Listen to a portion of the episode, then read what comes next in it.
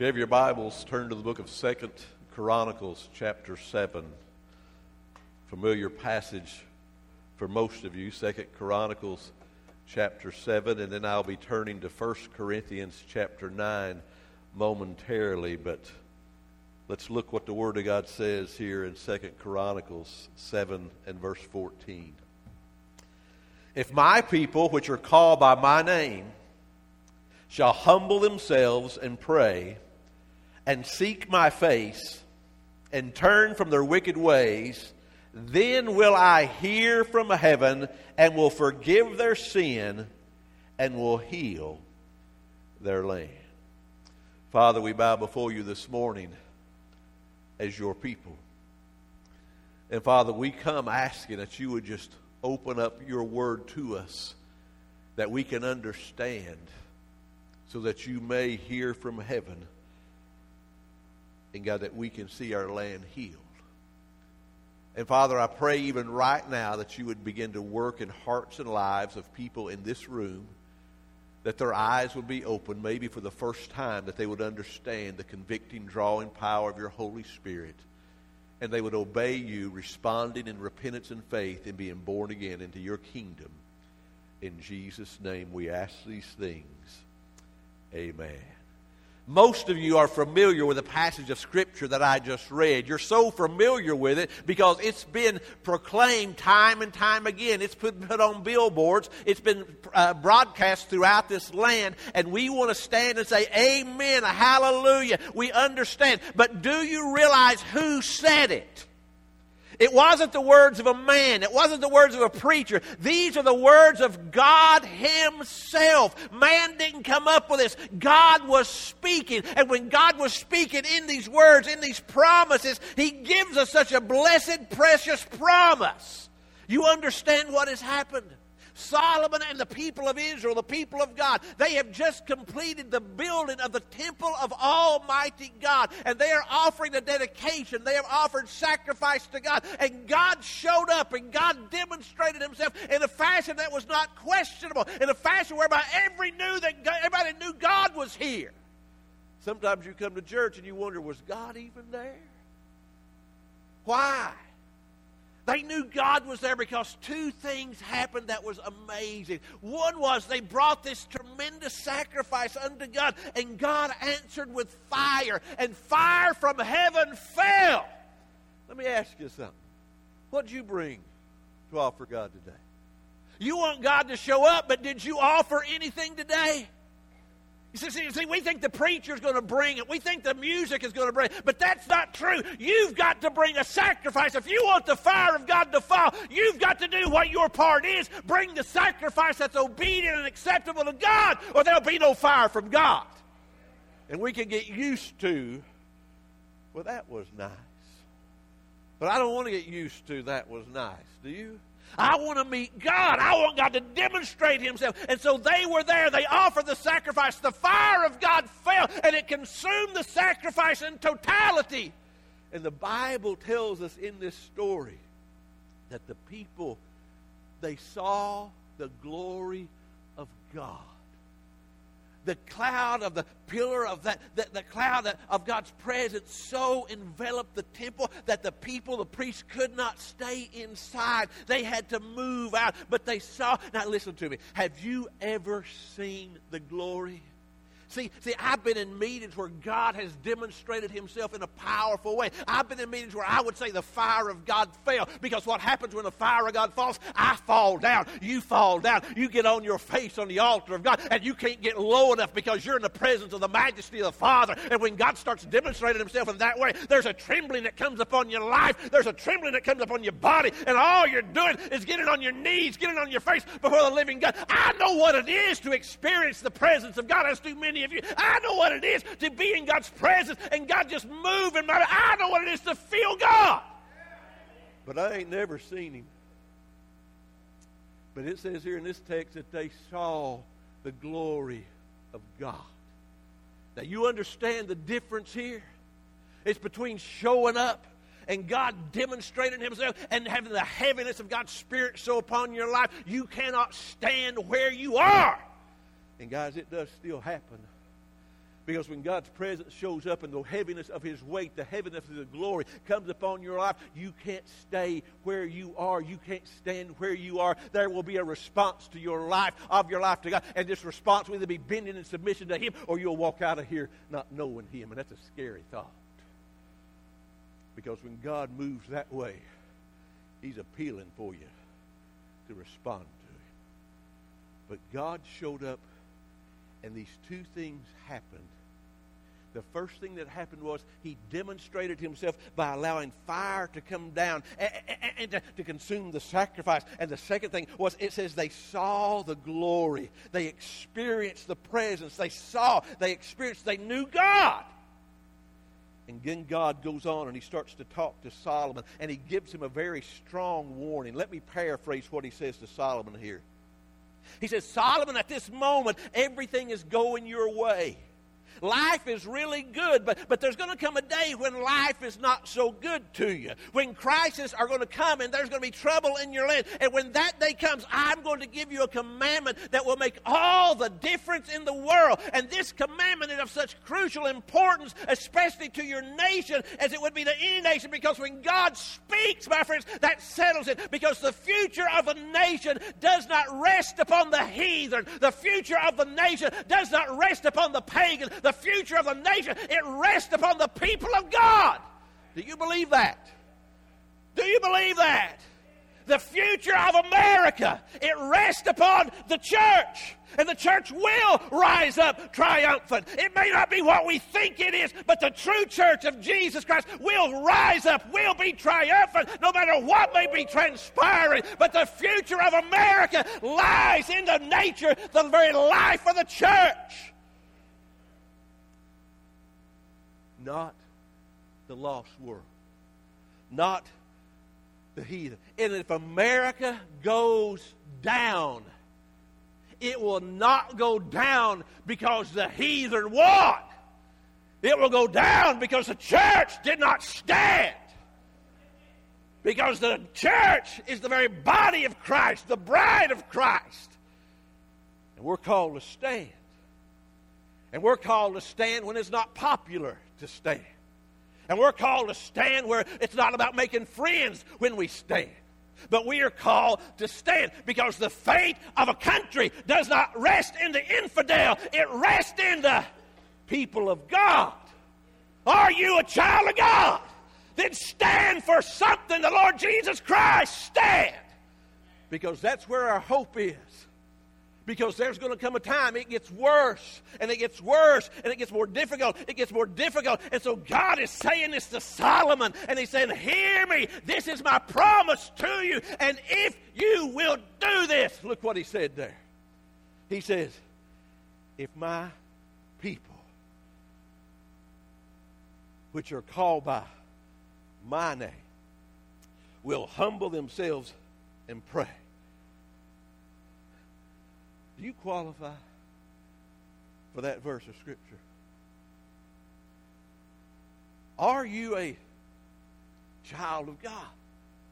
Have you been born again by the, by the blood of Jesus Christ?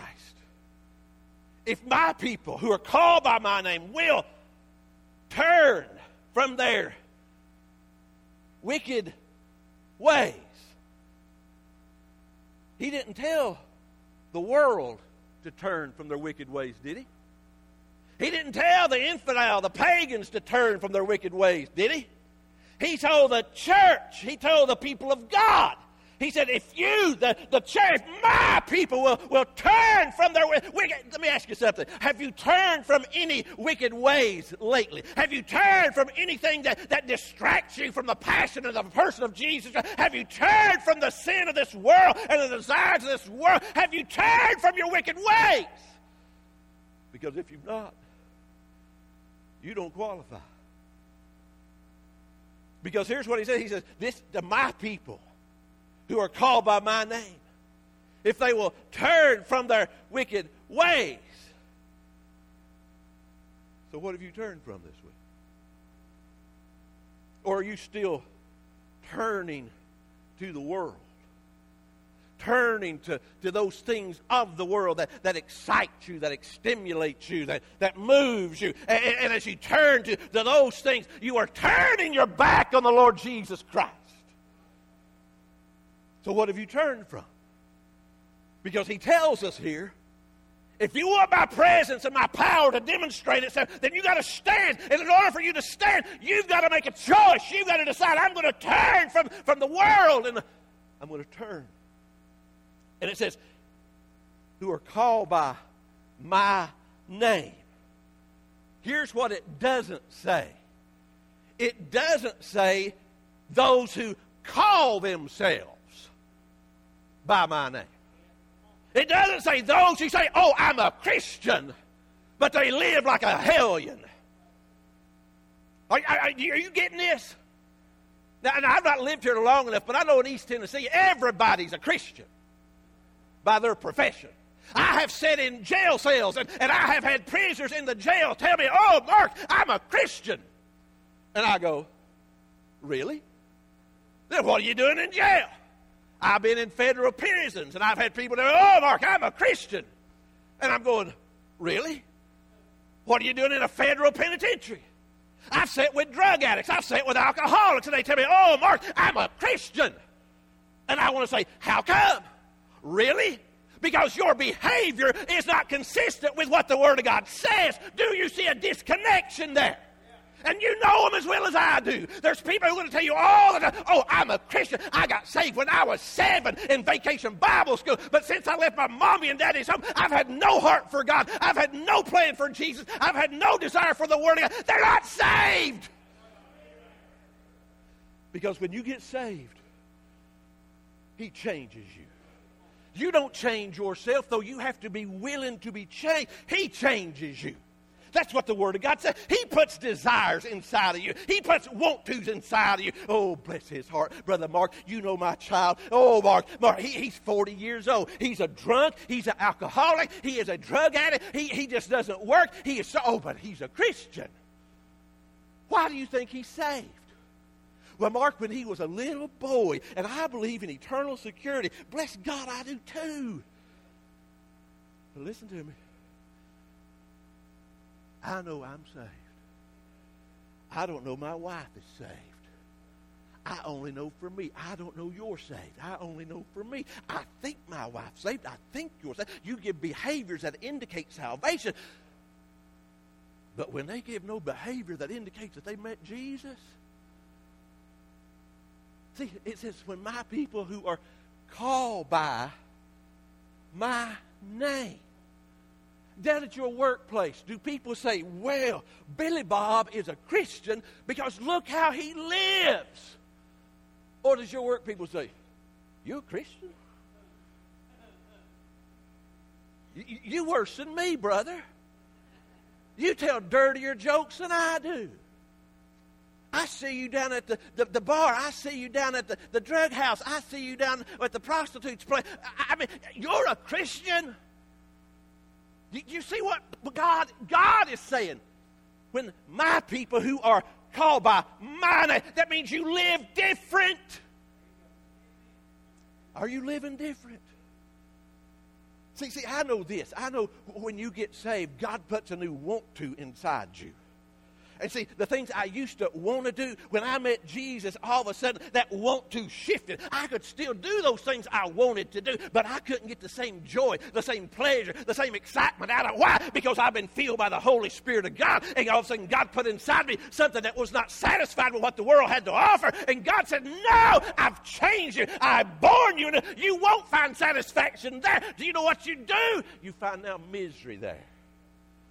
And so you get higher and you get drunker and you go deeper in just trying to get numb. What's it say? He says, if my people who are called by, not somebody, oh, I'm a Christian. I'm telling somebody where the people say, she's a child of God. Do you see what God's saying here? He, he, he's setting this up, not me. He, he, says, he says, my people who are called by my name. Now, Has anybody besides me ever done anything stupid? All right, about four of us. See, there's sometimes in life we can just be brilliant, right? And we just think, man, I am so that. And it don't take long before my brilliance turns to complete stupidity. And you think, what was I thinking? I wasn't thinking. I was just reacting. And as a child of God, you have been born again by the Spirit of the living God. He has come and taken up residence inside your life. He is going to prompt you. He is going to guide you. He is going to direct you. And we've got to yield to His direction. You conscious, constantly have to make conscious choices and decisions to yield to the Word of God. Does that make sense? Because if you don't make these conscious, intentional decisions to yield to the church, to, to the Word of God, we end up making these dumb decisions. And we, we harm the kingdom because our testimony gets marred. But if we can habitually live there, there's a problem with what we profess we have. And you're not saved by a profession of faith, you're saved by a personal relationship with Jesus Christ. And so God says, if my people who are called by my name, that means people recognize you are different. There's something about your life that is not the same as their life, and they want what you have because you are different. You stand. He says, when you turn from your evil ways and you seek my face, then I'm going to show up. And that's what it says. And so he's, he's saying, Grapevine Baptist Church. Those who are called by my name. If you will turn from your own stuff, it don't have to be wicked and vile, but it's just your own stuff. And if you will seek my face, you can't mess with your own stuff and at the same time seek his face. You know that? And see, as long as we're messing with our own stuff, we're not seeking His face. And when we're not seeking His face, we're messing with our stuff. But He says, if you will just stop your stuff and seek my face, then I will hear from heaven and I will heal your land. I will heal this place. I will demonstrate myself. Right now, things are good. But there's going to come a time when things aren't good there's going to come a crisis moment where things aren't good. And some of us are going to try to play catch up. And I've learned this over life. It's hard to play catch up after the crisis gets here, isn't it? He said, But I'll heal your land. Now, now, now look over in your Bible to 1 Corinthians chapter 9. 1 Corinthians chapter 9. Because here we want to see what God is saying in the same context you see, see uh, uh, uh, of this command over in Second Chronicles. Now, now, do you understand when, when, when Paul was writing this letter under the inspiration of the Holy Spirit to the Corinthian church, the Corinthian church did not have it all together. You understand the Corinthian church, here's what their thinking was I'm Christian, but I like the world too. That's what the Corinthian church was thinking. And do you not see a problem in that thinking? Because they are contrary to one another. God never told us, commanded us to see how close to the world we can get before we fall off the edge. He said, flee youthful lust. Flee. Get away from it. Now look what it says in 1 Corinthians chapter 9, beginning with verse 24. Know ye not that they which run in a race run all, but one receives the prize. How many runners we got in here? Now, we got a few run for Godders. Hold your hand up. Yeah.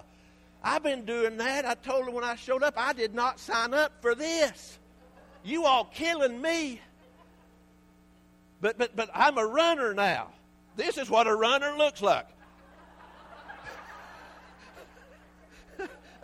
See, now, so, so when I get there and run, And, and Terry said, You're running 27 minutes tonight. And I looked at him like, You're crazy. see, see, here's my issue I hate getting beat. And nearly every woman in here can outrun me. I mean, but see, if I'm going to run, I have a pace I have to go at. And if I don't run at my pace, see, see I'm not running against Jika.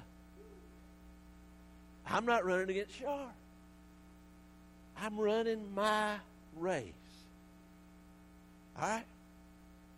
And so Paul's here using the terminology here. He said, see, see, and this thing is, we think we're trying to outrun somebody. We're not. We're running a race. And we have a pace that we are to run according to, right? And Lori runs a whole lot quicker race than I do when she's running nine minutes and I'm running 14. And she's just out there, and I'm see, see, see, see, we're running. Uh, that's what Paul said. He said, Know ye not that which they which run in a race run all, but one receives the prize. So run that you may obtain. Here's what he's saying you're running to win. You get that? Now, we on Wednesday nights, we've been talking about witnessing, and, and we realize we don't win anybody to Jesus. But in the race of life, in the race of faith, you run to win. You just don't show up and nonchalantly. You run with a purpose. Look what it says. And every man that striveth for the mastery is temperate in all things. You know what that means? Your pace. You pace yourself. And as you pace yourself, do you know what happens? At some point you can pick up the pace. Now they do it to obtain a corruptible crown, but we an incorruptible. I therefore so run, not as uncertainly so fight I, not as one that beateth the air, but I keep under my body and bring it into subjection, lest that by any means, when I have preached to others, I myself should be a castaway. Now look at this. Know ye not that they which run in a race run all, but one receives a prize? So run that ye may obtain.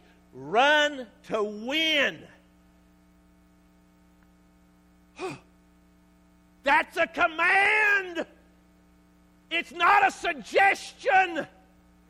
And it's high time the church of Jesus Christ suggestion book. This is a command from Almighty God how we are to live our lives. And we live our life with purpose for His glory, His honor, His kingdom, not our own but I kind of like my stuff.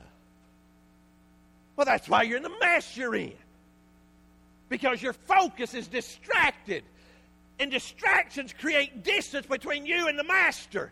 And distance can be deadly to your spiritual life, to your health, to your personal life. You run to win. That's a command that God has given us last week in your spiritual life? Did you run in such a way that you said, I'm running to win? Did you? Did you run to win last week? Last week's gone. How about this week?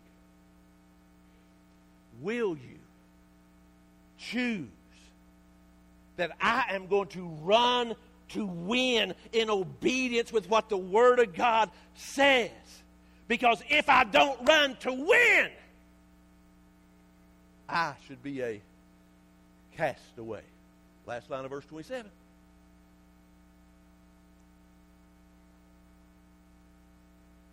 You know who's writing this? Paul. You know who Paul is? Probably one of the greatest Christians in the New Testament era. He wrote over half this as moved upon by the Spirit of God. He went on missionary journeys. He, he shared the gospel where people had never heard the gospel. Paul's writing this, and he's saying, if I don't run to win, I can be a castaway. Now, this is not about losing your salvation. This is about when you get to glory, to heaven. You need to understand that. But Paul is saying, I don't want to be a castaway. See, see, everybody he was writing this letter to in the New Testament time knew what he was talking about. There was two sets of worldwide games that were held. We still do one of them today. Do you know what it is? It's called the Olympics. And every four years, we will show up across this world and we will meet and we have the Olympic Games. And everybody who stands on the podiums, they get flowers and they're wrapped in laurel wreaths. Now, now the other set of games was the Isthmian Games. And it was the same basic principle as the Olympics. But those two games were held worldwide in New Testament time. Everybody knew when Paul was writing what he was referring to. But they would run and they would get, if they won, you know what they got? They got a laurel wreath crown. Whoopee. Right? You have worked yourself for years. You have trained your body. You have beat your body into submission. You are physically fit and you run and you succeed and, and you win. And they say, Here's your dead bunch of sticks wrapped together. Bless your heart. Isn't that what it is? See, he said, You run for a corruptible crown. Do you know what they did with that dead bunch of sticks wrapped together? They take it off their head and they walk over to their king and they say, I did this for you. Woo! That's a good place to shout, folks.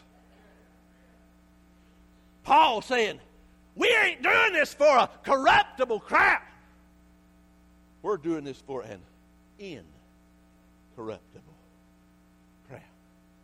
Because one day, when, when we go to glory, if we've been born again, washed in the blood of Jesus Christ, know that we know we're saved.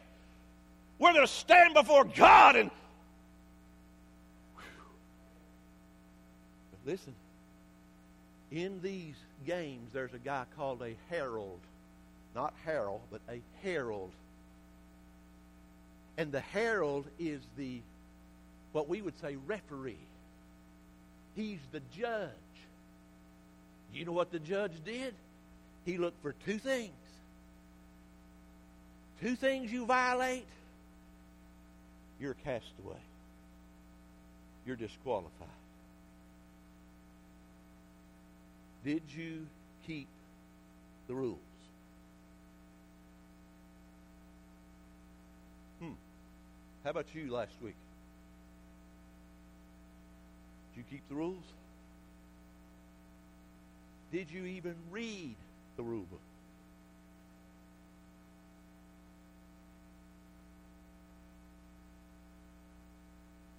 You got you hearing it? Disqualified. See, I'm not talking about you living the most meaningful, joyful life you can for the next 30 years. I'm talking about all eternity, this will follow you. Did you keep the rules? Did you run last week and say, I'm running to win?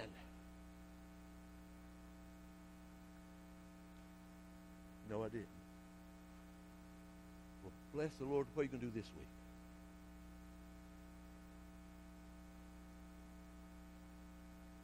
Some of y'all need to say, in my prayer life, last week, last I did not run to it. I didn't pray the way God wants me to. But this week, I'm gonna I'm gonna pray. I was 24 years old. I'm 58 years old, so that's been 32, long time ago.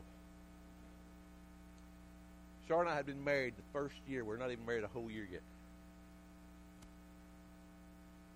We were in seminary. I've been preaching for four years or so. God spoke to me through a book by E.M. Bounds called The Power of Prayer. And he said, Mark, you play it, pray.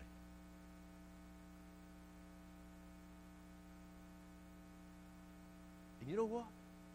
He's told me that more than once. But when I was 24 years old, I said, I will seek the face of God in prayer. And I'm not playing these buckshot prayers as I drive down the road. That's all my prayer life is. I'm going to turn off the television. They wasn't cell phones at that point. And I'm going to go to my closet. And I'm going to get on my knees and my face before God. And I'm going to become a man of prayer. Is that what you need to do? Ladies, is that what you need to do? Because you can't do it with the cell phone on your hip because it will beep. You can't do it with the distractions of the world around because it will get, be more important. If you're going to run to win, you've got to make a decision in your life that, that I'm going to run to the glory of God. Maybe you need to understand in your quiet time that you need to do more than just read the Word of God. You need to start feeding your soul on the Word of God. And you need to start memorizing Scripture and, and saying, God, I need to know your Word. So while I'm out, I can, I can I can just say it off the top of my head as I need to because I'm going to face challenges in life and I need joy. Maybe you know say, if I'm going to run to win, my intake of the Word of God has got to become more than what it has been. If I'm going to run to win, I've got to start praying like a man of faith, like a woman of faith. If I'm going to run to win, I've got to be an intentional witness looking at people as eyes of Christ, saying, lost or saved, heaven or hell. And I'm going to be able to say, Can I ask you a question? Do you want to run to win? Because if you don't, you don't want to obey Jesus. Because it's a command. It's not a suggestion. So I'm going to run to win. Because if I don't run to win, I should be a castaway. I should become disqualified. And it's the greatest shame we will ever experience. Because here's how it is Paul is writing this. I have no doubt Paul's saved. Do you? He knows Jesus. But he's saying, even with all that has transpired in my life, there is the potential that I could become a cat. It's not saying I will miss heaven. It's saying when I get to heaven, I have nothing to lay before the feet of Jesus. Now, Billy Graham has been a tremendous man of faith, and he has been used by God in a powerful way. And some people like him, and some people don't. I don't understand that, but but I believe he's a man of God, was a man of God. And I imagine when Billy Graham got to heaven, he had a crown lay at the feet of Jesus. I believe Mordecai Ham, when he got to heaven, he got a crown because he's the one that led Billy Graham to Jesus. I believe the little lady in the soup kitchen that led Mordecai Ham to Jesus has a crown. You getting it? But when I get to heaven, and they come up and say, Mark, what are you going to give to Christ? Well, I don't have a crown because I broke the rules. I stepped out of bounds. I didn't run to win down here. I have nothing for eternity. For eternity to lay at the feet of Christ. And so I'm that two watt light bulb. And Jika's that million watt bulb just busted. You see, do you understand what I'm saying? For those who are called by my name, deal with your stuff, and I will hear. Seek my face, and I will heal. But you cannot live thinking I can live for the world and live to satisfy my flesh and live for the kingdom at the same time. Because all eternity, all eternity is going to be there. And I have nothing. Isn't it amazing what we pay professional athletes? Not, not, we don't pay them, but whoever pays them.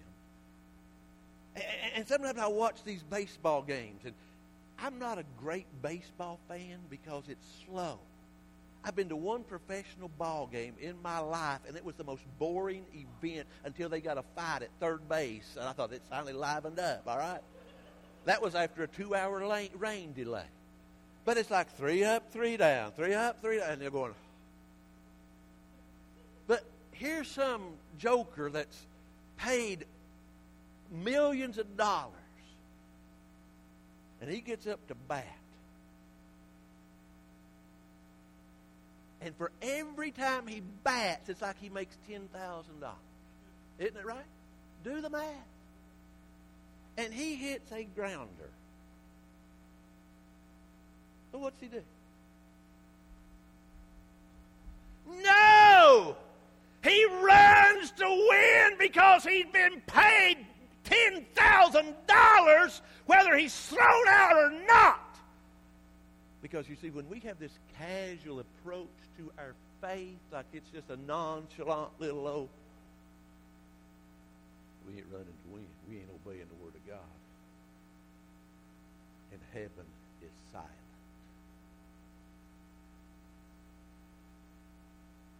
The umpire says, you're cast away, you're disqualified because you broke the rules. The other thing he rules on is this. You're cast away because you didn't give a hundred percent.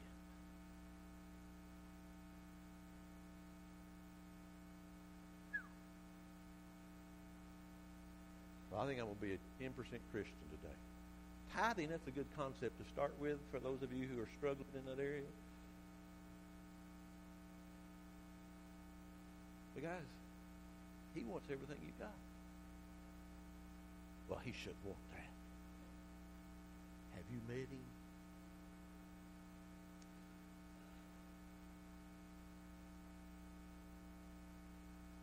How do you say no? When he took your sin on his body on the tree.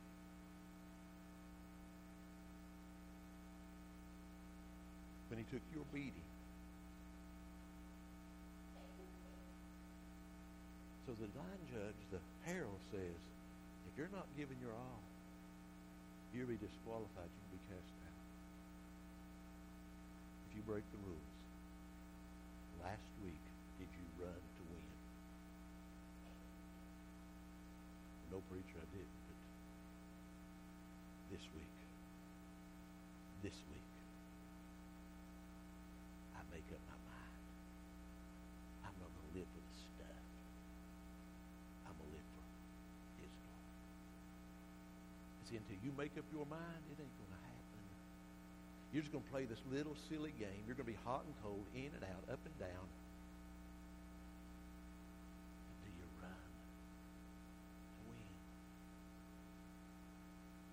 Sitting out there yesterday fishing a little bit. Maverick's standing there beside me, and it's raining. I'm underneath the edge of the cover. And all of a sudden, he just perks up. I think, what's up with you? And I saw him take off, and he took off, and I'm thinking, what's he chasing? There's no deer. Here's what I saw: three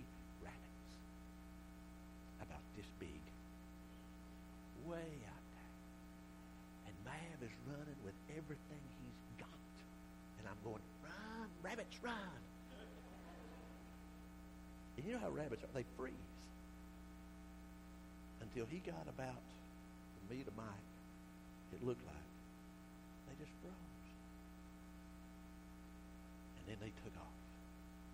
And they were gone. Now they we got a big yard. So he had run all the way to the other side. And so he turns around, he starts back. And he gets back over there, and I'm amazed at how his tongue can double in size when he gets back. Because half of it's hanging out over here.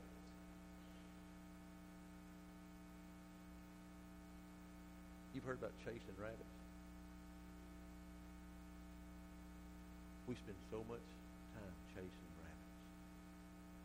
And we give up energy, and we give up time pursuing stuff that means nothing for eternity.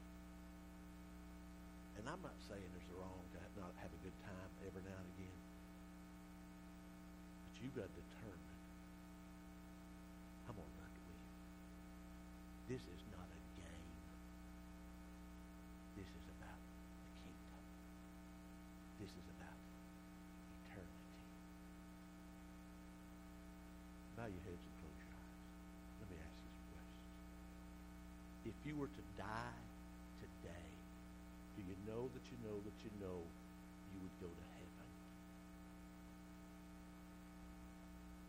You say, Preacher, I, I don't know that, but I know I don't want to go to hell. Then you need to come to this altar and let someone show you with an open Bible how to be born again. Well, preacher, I, I, I did that when I was six, but it just didn't work. Guys, you need to settle some things. Lost man, lost woman, lost boy, lost girl, don't let pride damn your soul to hell. Respond to God. Christian, you are called by his name. Do people know you are Christian because of how you live? Or are they shocked when you tell them?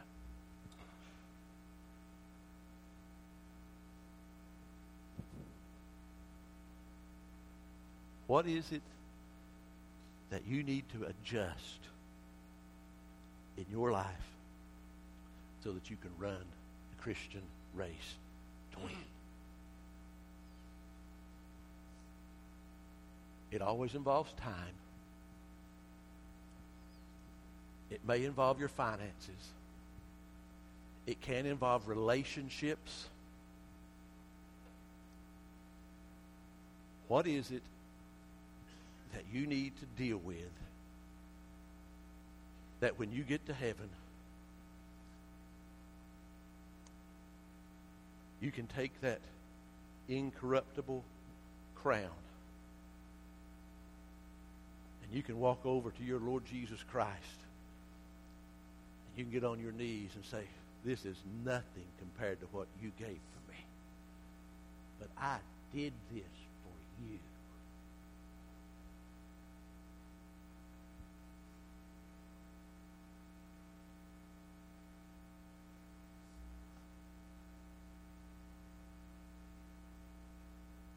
Are you running to win?